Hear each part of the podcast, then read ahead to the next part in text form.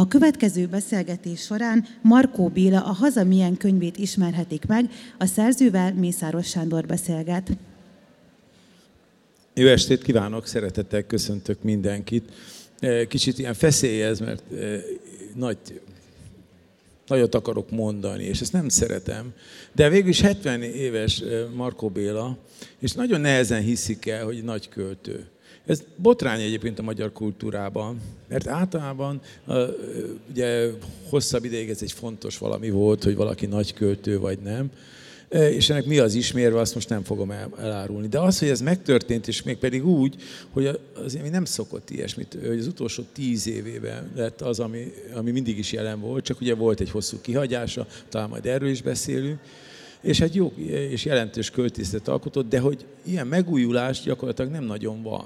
És ezt persze csak a magyar kutyák veszik észre, tehát kevesen, de ettől függetlenül, vagy ezzel együtt is, ez halatlan fontos, hogy 70. életét betöltötte. Ez az a attitűd, amiért azt gondolom, hogy ilyen pofátlanul szembe dicsérhetem, vagy ezt elmond, ezt tőle függetlenül mondom, mert igazából az, az egy nagyon nagy dolog, ez egy hosszú elmélkedés lenne, ez csak megjelent, éppen múltkor mondtam neki, többen magyar költőnek lenni a legnagyobb dolog. Ez egy nagy-nagy tradíció, itt őrült nagyok vannak előtte, Balasitól. Idáig filmművészet, zene, bármi, az Sigumitsu ehhez képest. Na most ehhez mindig ilyen 500 olvasója volt, ha volt a költészetnek, tehát minden normális.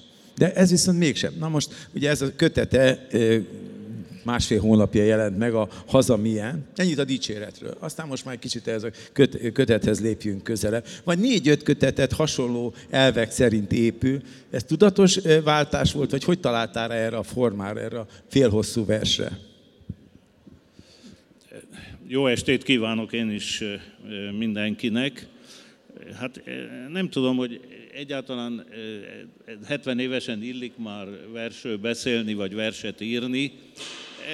Úgy gondolkoztam, hogy hogy van, hogy a magyar költészeti hagyomány szerint már réges-rég el kellett volna hallgatnom nekem is. Egyszer megpróbáltam, megmondom őszintén, hosszú időn át nem írtam, de aztán mégiscsak újra kezdtem. Másrészt meg azt hiszem, Miért hogy... Miért nem írtál? Tehát?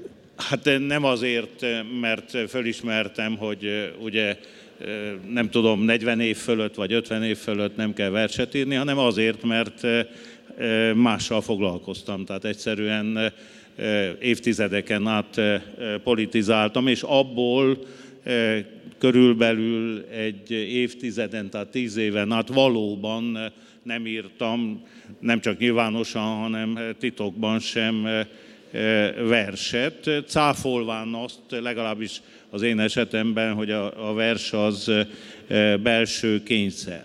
Nos, a kérdésedre válaszolva, Valószínűleg ez a, ez a tíz évnyi kihagyás, ez jótékony volt abból a szempontból, hogy végül is rákényszerültem, hogy, hogy keressek egy új versformát, vagy egy új kifejezési módot. Nem rögtön, tehát amikor újból elkezdtem írni, akkor a kájhától indultam el, vagyis az én esetemben a, a szonettől, mert az volt a, azelőtt a legközelebb hozzám, az a, az a forma, az szinte rögtön beugrott, ahogy, ahogy megint írni kezdtem.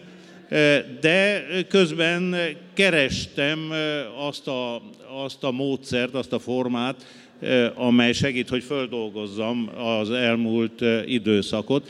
És ez a hosszú vers, ez a látszólag teljesen szabad vers, ez ilyen szempontból kiváló eszköznek bizonyult.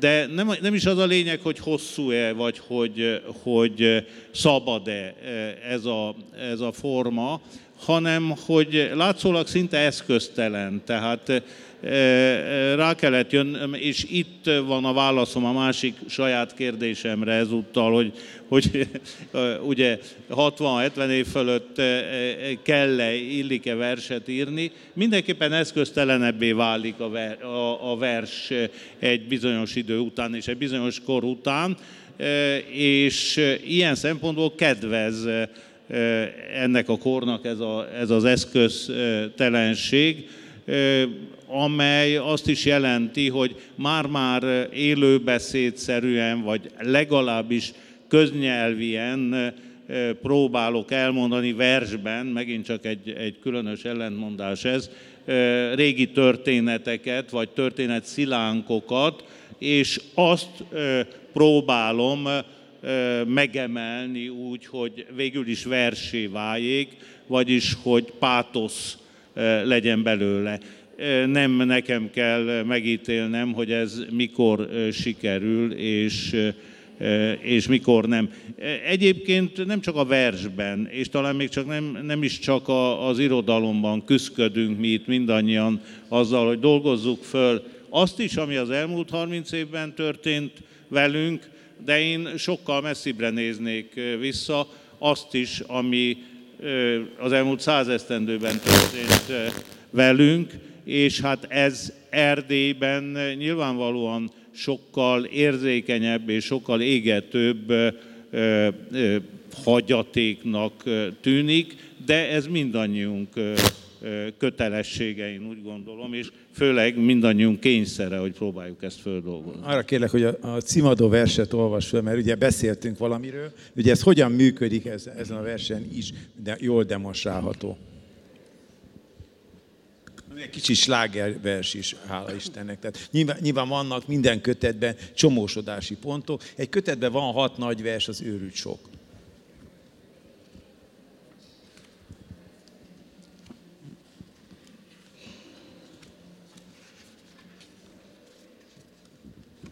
Igen, ez a címadó vers, amely egyébként ugye erről a szerkesztővel, a könyv szerkesztőjével, vele elég sokat beszélgettünk, hogy mivel befejezni ezt a kötetet, és végül is ezzel a címadó verse kellett befejezni, én azt gondolom. A haza milyen? Eleinte még egészen kicsi a haza. Egy női test, egy érintés, egy hang, egy ablak, amelyen ömlik be a fény, és közben napról napra növekszik. Nem hódítás, hanem megismerés által. Az utca, egyre több ember, málna szemek felejthetetlen illata.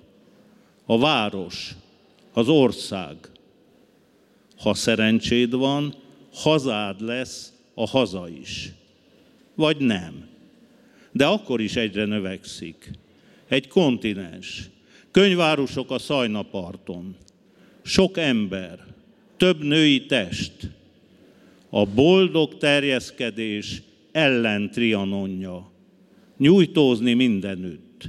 Nincs idegen kő, sem fű, sem ég, minden nyelv, minden tűz, minden hullám. Aztán kezd kisebbedni ismét.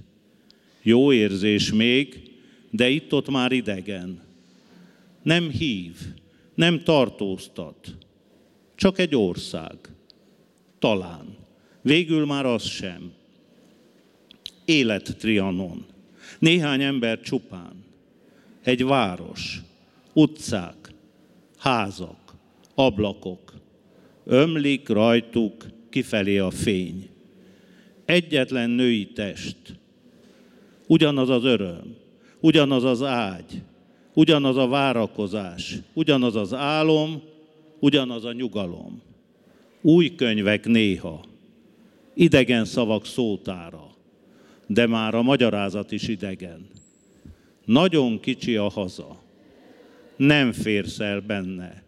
Kilóg a kezed, a lábad, kicsap belőle a tested, mint kájhából a láng. Aztán kialszik. Ugye, amiről hihetetlen. Szóval, ahogy, ahogy ez a versről beszél, Béla, hogy igen, egy 10 centivel van följebb az élő beszéd fölött, de följebb van a, kor, a kortás költészetben, amikor úgymond szabad verset csinálnak, sokszor formát, elkezdik ezt elmondani prózába. Persze, hogy prózai elemek vannak benne, meg, mint a történet szemek is, de a nyelvet mindig egy kicsit följebb. Tehát ugye egy nagyon patetikus, gyönyörű költői hagyomány nyelveket hordozott végig a 20. század magyar költészet és a 21. pazar költőink vannak, és ebből vissza kellett venni akár saját magad költészetéhez képest egy visszavétel van a hangban.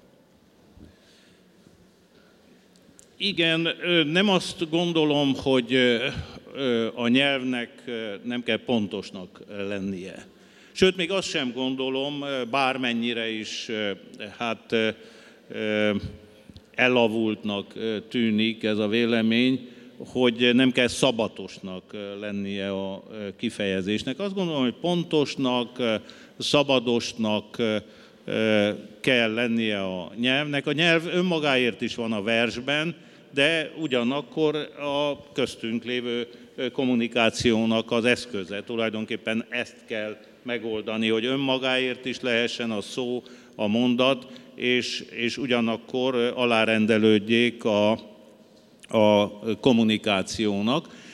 Viszont éppen a pontosság az, ami ebben a pillanatban a legfontosabb számomra, és ez kelti talán azt a látszatot, ez, ez nem is csak látszat, hogy, hogy nem a metafora, nem a hasonlat. Ebben a versben hát látszólag nincsenek hasonlatok, nincsenek metaforák, de egy-kettő, de mégiscsak, mégiscsak maga az egész vers egy, egy, egy metafora és egy kérdés, ugye, hogy a haza milyen, és egyáltalán mit jelent a haza. Van... Képek zuhognak meg, és egy ilyen inventárszerű felsorolás, de állandó kihagyásokkal is nem engedi megfejteni magát, mert ahogy, ahogy három-négy sor után azt gondolt, hogy tudod, akkor mindig vált, és mindig akkor vált, amikor elunnám.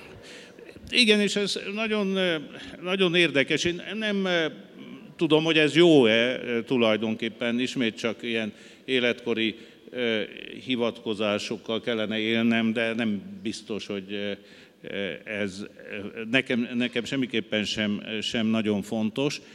Tehát, hogy, hogy egy idő után le kellene tisztulni, úgymond. Egy idő után biztos formákra kellene támaszkodni.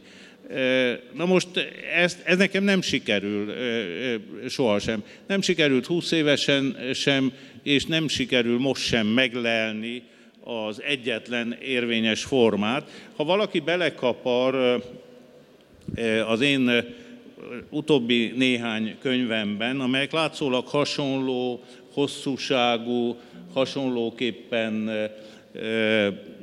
szabad formájú verseket tartalmaznak, akkor észre fogja venni, hogy micsoda hatalmas ellentmondás van ezekben a szövegekben, akkor, amikor nagyon sok vers, egy időszakban csak ilyen szabad verseket írtam egy időben, nagyon sok vers egyetlen mondat. Tehát, tehát nincsen nincsen pont a, a, a versben, egyetlen mondat, amit nagyon nehéz megcsinálni egyébként egy hosszú vers esetében, mert hát, hát a, a, a, a kötőszókat nem kellene állandóan ismételni, vigyázni kell arra, hogy, hogy milyen a lüktetés a versnek. Itt pedig ebben a kötetben, különösen ez a vers is, amit meg fölolvastam, egy egészen másfajta forma van elrejtve, az egyébként formátlannak tűnő szabad versben, a rövid mondatok, amire te utaltál. Tehát egészen rövid, szentencia-szerű kijelentés-szerű, illetve be nem fejezett mondatok, tehát nagyon sokszor hiányzik, de beleérthető az alany, vagy beleérthető a, a, az állítmány. Tehát egy egészen más értelmezési kísérlet, ugyanabban, a, látszólag ugyanabban a, a verscsomagolásban. És ráadásul folyamatosan a kételj, a kérdés, a, két, a bizonyosságok nélküliségben van a költészetet, de állandóan és állandóan, eh, akár a, ha nem a közköltészetet, hanem a, a, mondjuk így a metafizikai verseidet nézzük, vagy a, a vallásos témákat megjelenítő versek, mindig a, a nem felől mégy az igen felé. A korábbi költészete sokkal agnosztitikusabb, itt puhább, több, több rétegű, és bizonyos értem azt a több értelmiségnek a metaforikusságát elveszíti, de csomót ad, de nem könnyű megfejteni. Nem, nem tudunk végezni egy vers értelmezésével, mert nagyon sok rejtett dolog jön, mit tudom, a málna szemek felejthetetlen illata. Hogy a fenébe jön ott, a, oda? Hogy miért, miért, miért az az a nagyon fontos kis érzékletes pont a létezésnek ez a kicsi valamilyen? Igen, hát ugye Proust ilyesmiből épít fel egy, egy regény folyamot. Nem is olyan rosszat. Nem is olyan, nem is olyan rosszat, de én abba kapaszkodom, amit a kételjel és a kérdéssel kapcsolatosan mondtál, és bevallom, hogy, hogy ezt így nem gondoltam végig, hogy tulajdonképpen ezekben a versekben nagyon könnyen megtörténhet, hogy, hogy a, benne van mindenfajta keserűség, kiábrándultság, csalódás mellett, benne van a kérdéshez vagy a kételjhez való visszatalálás eufóriája. Na most ez egy egészen furcsa dolog, ugye, mert a, az eufóriát a, a az egyetlen igazság kellene, hogy kiváltsa belőlünk, tehát a, a szentenciák, a tiszta, világos, megkérdőjelezhetetlen konklúziók vagy ítéletek kellene eufóriát kiváltsanak belőlünk, de nem. Én azt gondolom, hogy pontosan a kérdésnek, a, a, a kételynek az eufóriája fontos. Én ezt megéltem egyébként személyes tapasztalatként is, de megéltük mindannyian. Én nem véletlenül térek vissza az elmúlt 30-31 esztendőhöz, ugye amikor ebben a térségben, Európának ebben a részében végbe ment egy olyan politikai fordulat, amely korán sem volt csak politikai, tehát, tehát az mental, mentalitásbéli eh, változást is jelentett, kulturális változást is, vagy azt hittük, hogy, hogy ilyen eh, változást jelentett, és főleg eh, elvezetett minket a szentenciákig. Tehát tudni véltük, tudni véltük, hogy mi a jó és mi a rossz, mi az igaz és mi a hamis, és hogy milyennek kell lennie a világnak, és milyennek kell lennie az országnak, és milyennek kell lennie a hazának, és mi a haza. Ugye ezt Erdélyben nekünk valamivel nehezen megfogalmazni, de ez látszólagos különbség, különbség csak.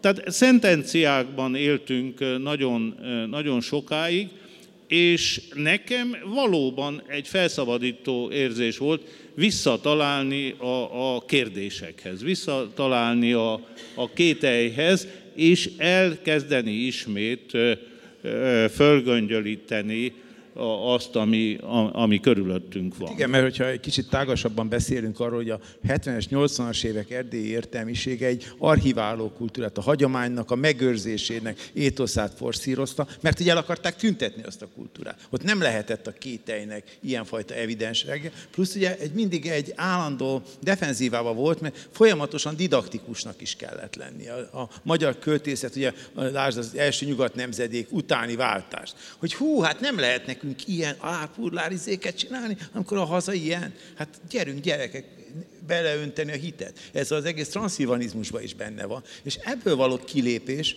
ez nagyon fontos, tehát felszabadító, mert, mert nem, nem középiskolásoknak írunk. Azoknak is persze, de ha középiskolás irodalmat akarunk, akkor abban didaxist kell csinálni. Az meg hülyeség. Igen, és minden bizonyal, hogy az igazán nagy költészet az a kérdések költészete is, ugye? Tehát a 19. században a költő az szerette akár kérdéssel kezdeni a versét. Régebb is, Balas is, vitézek, mi lehet az széles föld felett, de hát ugye 19. században minek nevezzelek, és, és így tovább, de nem csak ilyen direkt módon kell nyilván a, a, a kérdésekre gondolnunk, hanem arra, hogy a, a világértelmezés az kérdések nélkül és kételyek nélkül nem lehetséges. És úgy tűnik, azért utalok vissza erre a közelmúltra, hogy mi, mi átugortuk valamiképpen ezeknek a kérdéseknek a, a korszakát, a kényszerét, tehát nem, nem jelentkezett ez a kényszer, és most, most vissza, kell, vissza kell térni ehhez, meg kell kérdezni, hogy a haza milyen, mi a haza, és még sok minden kapcsolatosan föl kell tenni a, a megfelelő kérdéseket. Érdekes volt az ésben a Láng Zsoltnak a köszöntője, ami egy, egyszer egy, egy nagyon invenciózus, ahol téged 89 a forradalom költőjének nevez, az kicsit szerintem hevenyészet és túlzás ez a dolog, de kétségkívül az életünknek és a te életednek különösen tengelye ez. Azokban a versekben is jelen van, amivel nem tematikusan erről beszélsz. És nem a eufória felől, vagy a, igen, akkor vannak ilyen hétköznapi euforikus beszédek, de ennek a szkepszise, az, az, utánja az érdekes, nem a, nem a megtörtént. Az, amit forradalomnak nevezünk, és ami különböző formában jelentkezik a történelemben természetesen, az korának költőit mindig gondolkodóba ejtette. Tehát ez így volt 1848-ban is, Arany János 20 esztendő múltán is, vagy 30 esztendő múltán is azt írta, és Vajda János is azt írta tulajdonképpen, és, és folytathatnám. Tehát nyilvánvalóan, hogy a mi életünket is meghatározta az 1989-es forradalomnak nevezett államcsiny, vagy államcsínynek nevezett forradalom, vagy népfelkelésnek tekinthető forradalom, mert a 21. században már ezt sem lehet pontosan tudni, hogy, hogy mi, mi volt.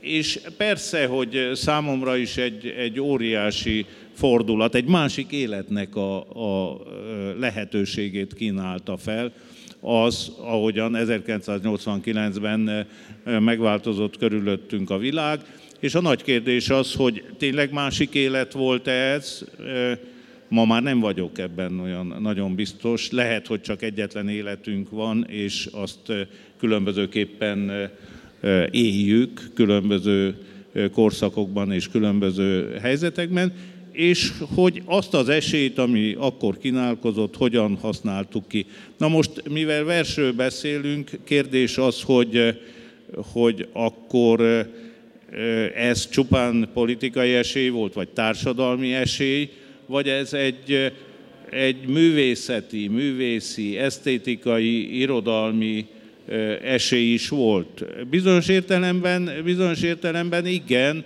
mert 1989 előtt az irodalom sem mindig az volt, ami, vagy aminek látszott. Tehát, tehát kényszerek hatására alakult a társadalom, kényszerek működtek a társadalomban, a szavak mögé kellett rejteni a jelentéseket, több rétegűek voltak a szövegek, a vers amúgy is több rétegű, ha nem az, akkor, akkor gond van, de ott még volt egy többlet réteg, ugye, amit nehéz volt megfejteni, és akkor 1989 után ez a kényszer megszűnni látszott, vagy meg is szűnt, és ez esély volt az irodalom számára, esély volt a költő számára, hogy, hogy másképpen írjon vagy mást írjon, nem tudom.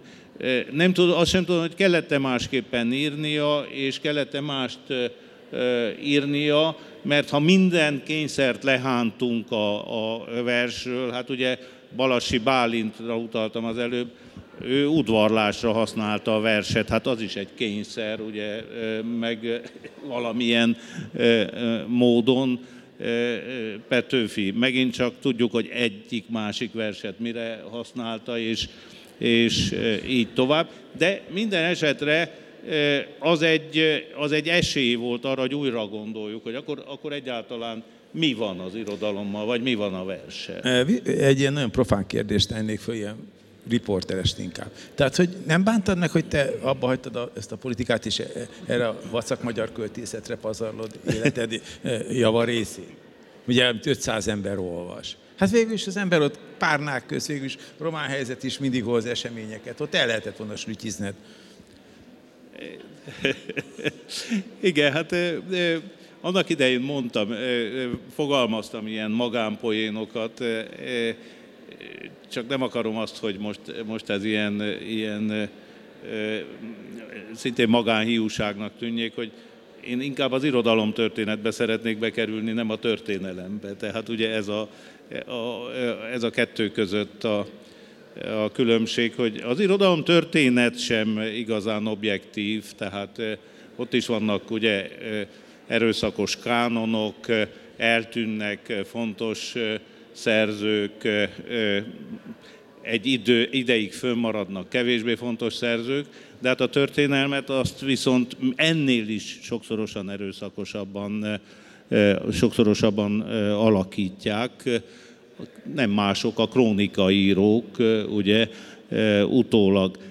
Nem, nem bántam meg, azt sem bántam meg, hogy, hogy egy időre a költészetet fölcseréltem politikára, és nem, nem értékrendről van szó. Tehát, tehát tapasztalatról van szó, még akkor is, hogyha én ezt nem így fogalmaztam meg annak idején, hogy most akkor azért nem fogok verset írni, és azért fogok politizálni, ki tudja meddig, mert, mert a költőnek szükség van a tapasztalatra. Tehát nem, azért, azért ilyesmik nekem nem juthattak, juthattak eszembe, de utólag azt kell mondanom, hogy másfajta verset írtam volna, és másfajta verset írnék most, hogyha ez a tapasztalat nem, nem lenne mögöttünk. Végül is az életrajzunk meghatároz minket, akár, akár tetszik, akár, akár nem. Másrészt pedig arra is rá kellett jönnöm, hogy, hogy nem mondtak nekünk igazat gyerekkorunkban, akkor, amikor a történelmet úgy tanították, hogy, hogy a történelem az valamiféle objektív mozgás, vagy legfeljebb a tömegek akaratát fejezi ki, és az egyénnek, a személyiségnek nincsen szerepe abban, hogy hogyan alakul például a politika, vagy hogyan alakul a társadalom helyzete. Hamar rá kellett jönnöm, hogy ez nem igaz. Tehát egyéni döntések sorozata az, ami a politikában történik, és igenis egyének, személyek meghatározzák mindannyiunk, mindannyiunk életét.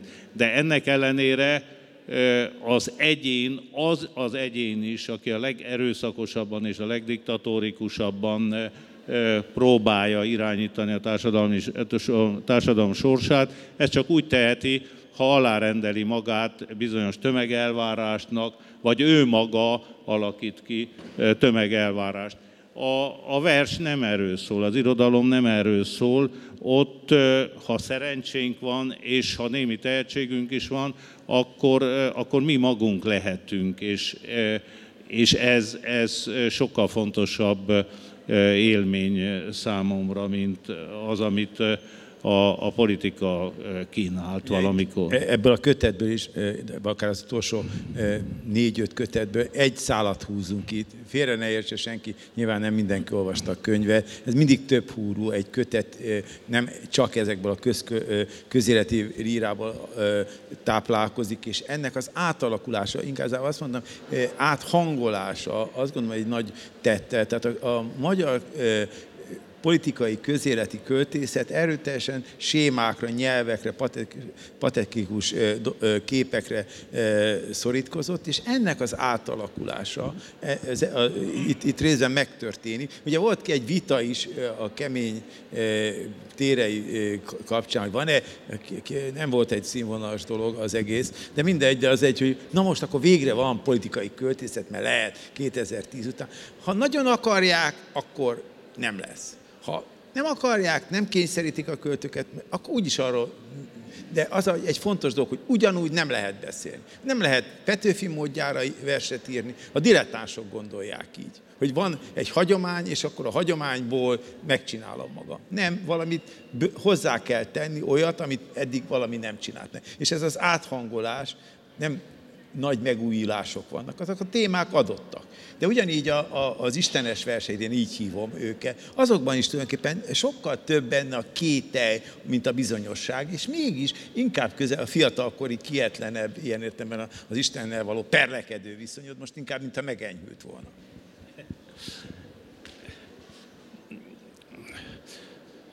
Most egy öregkori ellágyulás, bölcsesség, vagy én, én olvasom félre?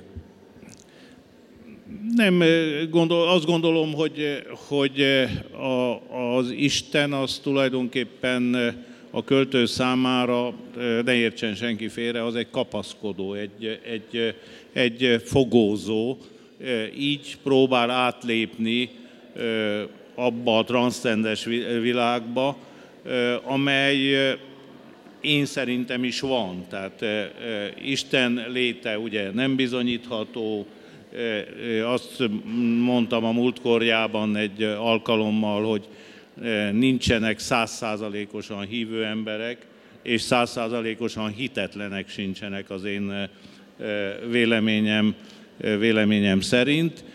Tehát igen, én másfajta viszonyban vagyok ma már az Isten gondolattal, de ez továbbra, továbbra is a kételj, továbbra is a, a kérdések világa, de ugyanakkor egy, egy fogózó is, hogy behozni a versbe azt a titkot, ami, ami ott van körülöttünk, és mindaddig ott lesz, amíg teljes mértékben meg nem ismerjük a világot, és ugye minden valószínűség szerint ez soha, soha nem fog sikerülni nekünk. Arra kérek, hogy olvassám, úgy, úgy beszéltük, hogy felolvasom.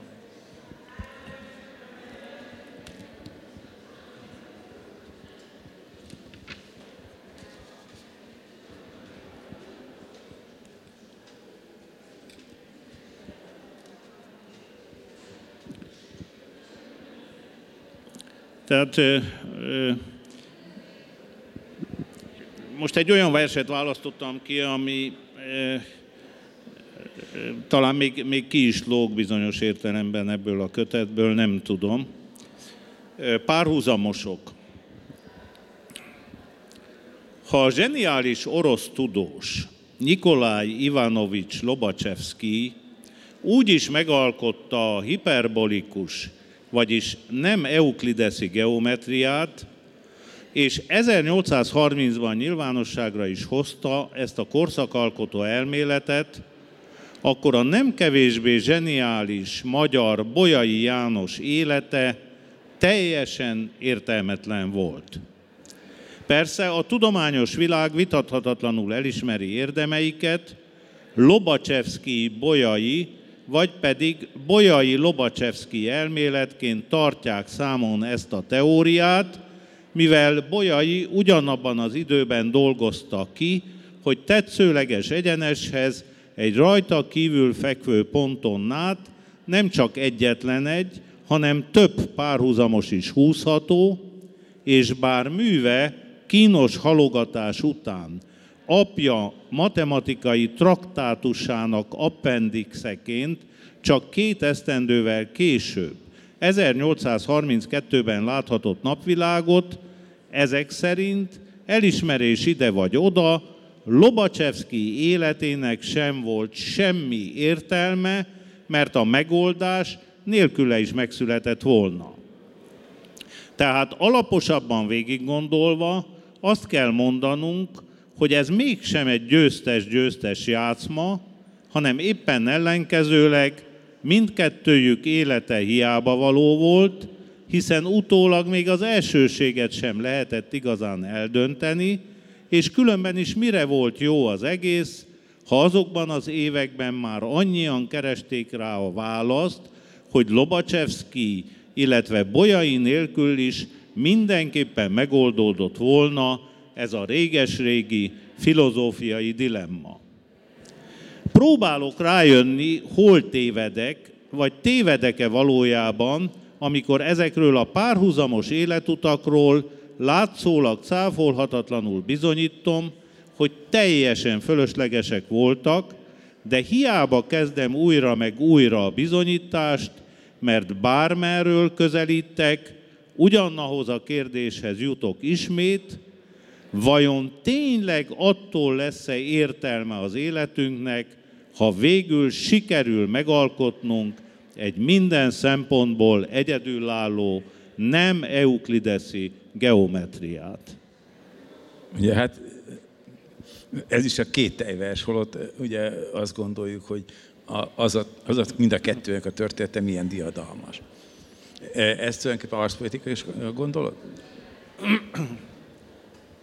Hát ez tulajdonképpen egyfajta válasz, én azt kéte és válasz arra, hogy, hogy hogyan is próbáljuk mi az életünket értelmezni, és hogy hogyan próbáljuk az élet értelmét abban meglátni, hogy mit teljesítettünk, mennyit teljesítettünk, és milyen hasznot hajtottunk, úgymond a, a társadalomnak.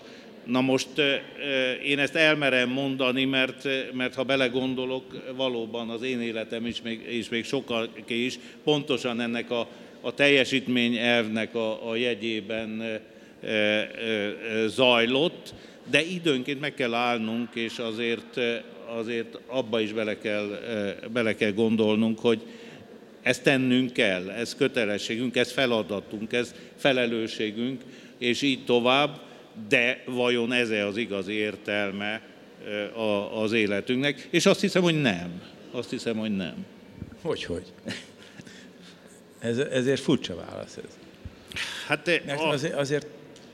Ha abban a pillanatban, hogy a teljesítményre gondolunk, egy műre gondolunk, akkor egy rajtunk kívüli, általunk megteremtett valóságra gondolunk, és annak a, a maradandóságára. Tehát ez egy, egy hiú kísérlet arra, hogy maradandóvá tegyük tárgyakban, betűben, szóban, műben azt az életet, amely, amely csak önmagában lehet, eh, eh, lehet Értettem, félreértettem, Igen. pont a fordítottját gondoltam. Tehát ugye, szerintem is egy, egy nagyon hosszú hitnek a vége, hogy objektiválódik valami, tehát akkor fönnmarad és örök, vagy a, az örök létre kacsint, és ellentétben az, egy, az egyedi életnek a tetteivel, vagy eh, ha tetszik feladataival, stb. Ez, ez ilyen értelemben teljesen jogos. Miért nem írsz memoárt? Apropó maradandóság, igaz? E, nem, e, a válaszom erre az, hogy ennek nincs magyarázata, e, csak a halogatás, tehát, tehát azt hiszem, hogy mindannyiunknak, akik valami módon megtapasztaltunk egy olyan valóságot, amely apropó ugye, mű és teljesítmény mások számára is üzenet lehet, és amit viszont mások nem tapasztaltak meg, akkor tényleg, tényleg feladat ezt valami módon tovább adni ezt az üzenetet. Én, én írom a memoáromat, szórom el versekben például. Ezekben a versekben sok ilyen, sok ilyen már-már memoár szilánk van, memoár töredék, írom ezt publicisztikában is, darabokban, részletekben, de együtt kellene megírni. Azt, Ezt tényleg tervezed, vagy mert igen. volt egy interjú? Tehát... Igen, tehát, tehát csak annyi, annyi dokumentumon van, annyi ö, nyers anyagom van egy ilyen memoárhoz, hogy attól félek, hogy, hogy rámomlik a, rámomlik az egész. Én az elmúlt 30 év eh, történetét szeretném elsősorban megírni, tehát nem egy eh, önéletrajzot, születés, meg iskola, meg ilyesmik. Az is izgalmas számomra, de, de, de az elmúlt 30 évet tartom igazán fontos. Tehát érdekes, hogy a gyermekkori verseid egészen más típusú hangoltsággal vannak jelen. Pont az emlékszilákok által soha nincs teljesen kibontva, de mit ez a 5-10 vers is e, jelen van, és egyre erőteljesebben, képekben, dologban annak a világnak, ami tényleg nagyon arhaikus és eltűnt. Igen, ez egy, egy nagy kihívás is számomra, mert, mert én azt gondolom, hogy kamaszként, meg fiatal alkotóként, költőként például, például tele vagyunk tévképzettel, többek közt azzal is, hogy vannak költő, van, van egy költői valóság. Vannak a valóságnak olyan részletei, amelyek versbe valók, és vannak olyan elemei, amelyek nem mondanak semmit a, a, az olvasó számára, vagy nem mondanak semmit a, a költő számára. Tehát ez, ez egyfajta ilyen patetikus, pátoszos irodalom megközelítés, vers megközelítés, hogy, hogy, hogy a költészet az, az csak a pátosz, csak a fenköl, csak a nagyszerű, csak a, az eszményi. Ez a 20. században persze változott, és a 21-ben még, még inkább, de ennek azért a, a, a maradványai most is megvannak. És akkor nekem a nagy kihívás az, hogy ezt így hittem én is, azt hiszem, ha nagyon őszinte vagyok, kamaszként, vagy egészen fiatal, kezdő költőként, és aztán menet közben rá kellett jönnöm, hogy nem a, nem a valóságban van a vers, a költészet, hanem, hanem, hanem a, a szavakban, amelyeket elő tudunk hívni, vagy nem tudunk, nem tudunk előhívni. És ezek a gyerekkori hivatkozások, ezek számomra kihívások is, tehát mi egyszer beszélgettünk arról, hogy, hogyha az embernek ilyen sokáig megmaradt egy-egy villanás a gyerekkorából, egy kis történet, egy, egy párbeszéd részlet, akármennyire is mellékesnek tűnik, biztosan van valami jelentősége. Tehát nem hiszem, hogy mi véletlenszerűen raktározunk el emlékeket. Én azt gondolom, hogy olyankor mindig valamilyen válaszúton voltunk például. Nem is tudjuk utólag, hogy mi volt az a válaszút, hiszen főleg gyerekként állandóan választunk, állandóan válaszúton állunk, és akkor az a kihívás, hogy ebben a, az emlékszilánkban, vagy történetszilánkban, vagy kis történetben megkeresni azt, amiért megmaradt bennünk, és azt, amiért ma is fontos, és ha ma nekünk fontos, akkor van egy olyan illúzióm, hogy, hogy az olvasónak is fontos lehet. Tehát értelmezési kísérletek az ilyen versek, az ilyen típusú hát versek. Meg ne felejtsük el, hogy bármilyen módon alakul a költészet, az mindig egy belső térnek, a, ugye ahogy a Kant mondja, a szívkultúrájához tartozik.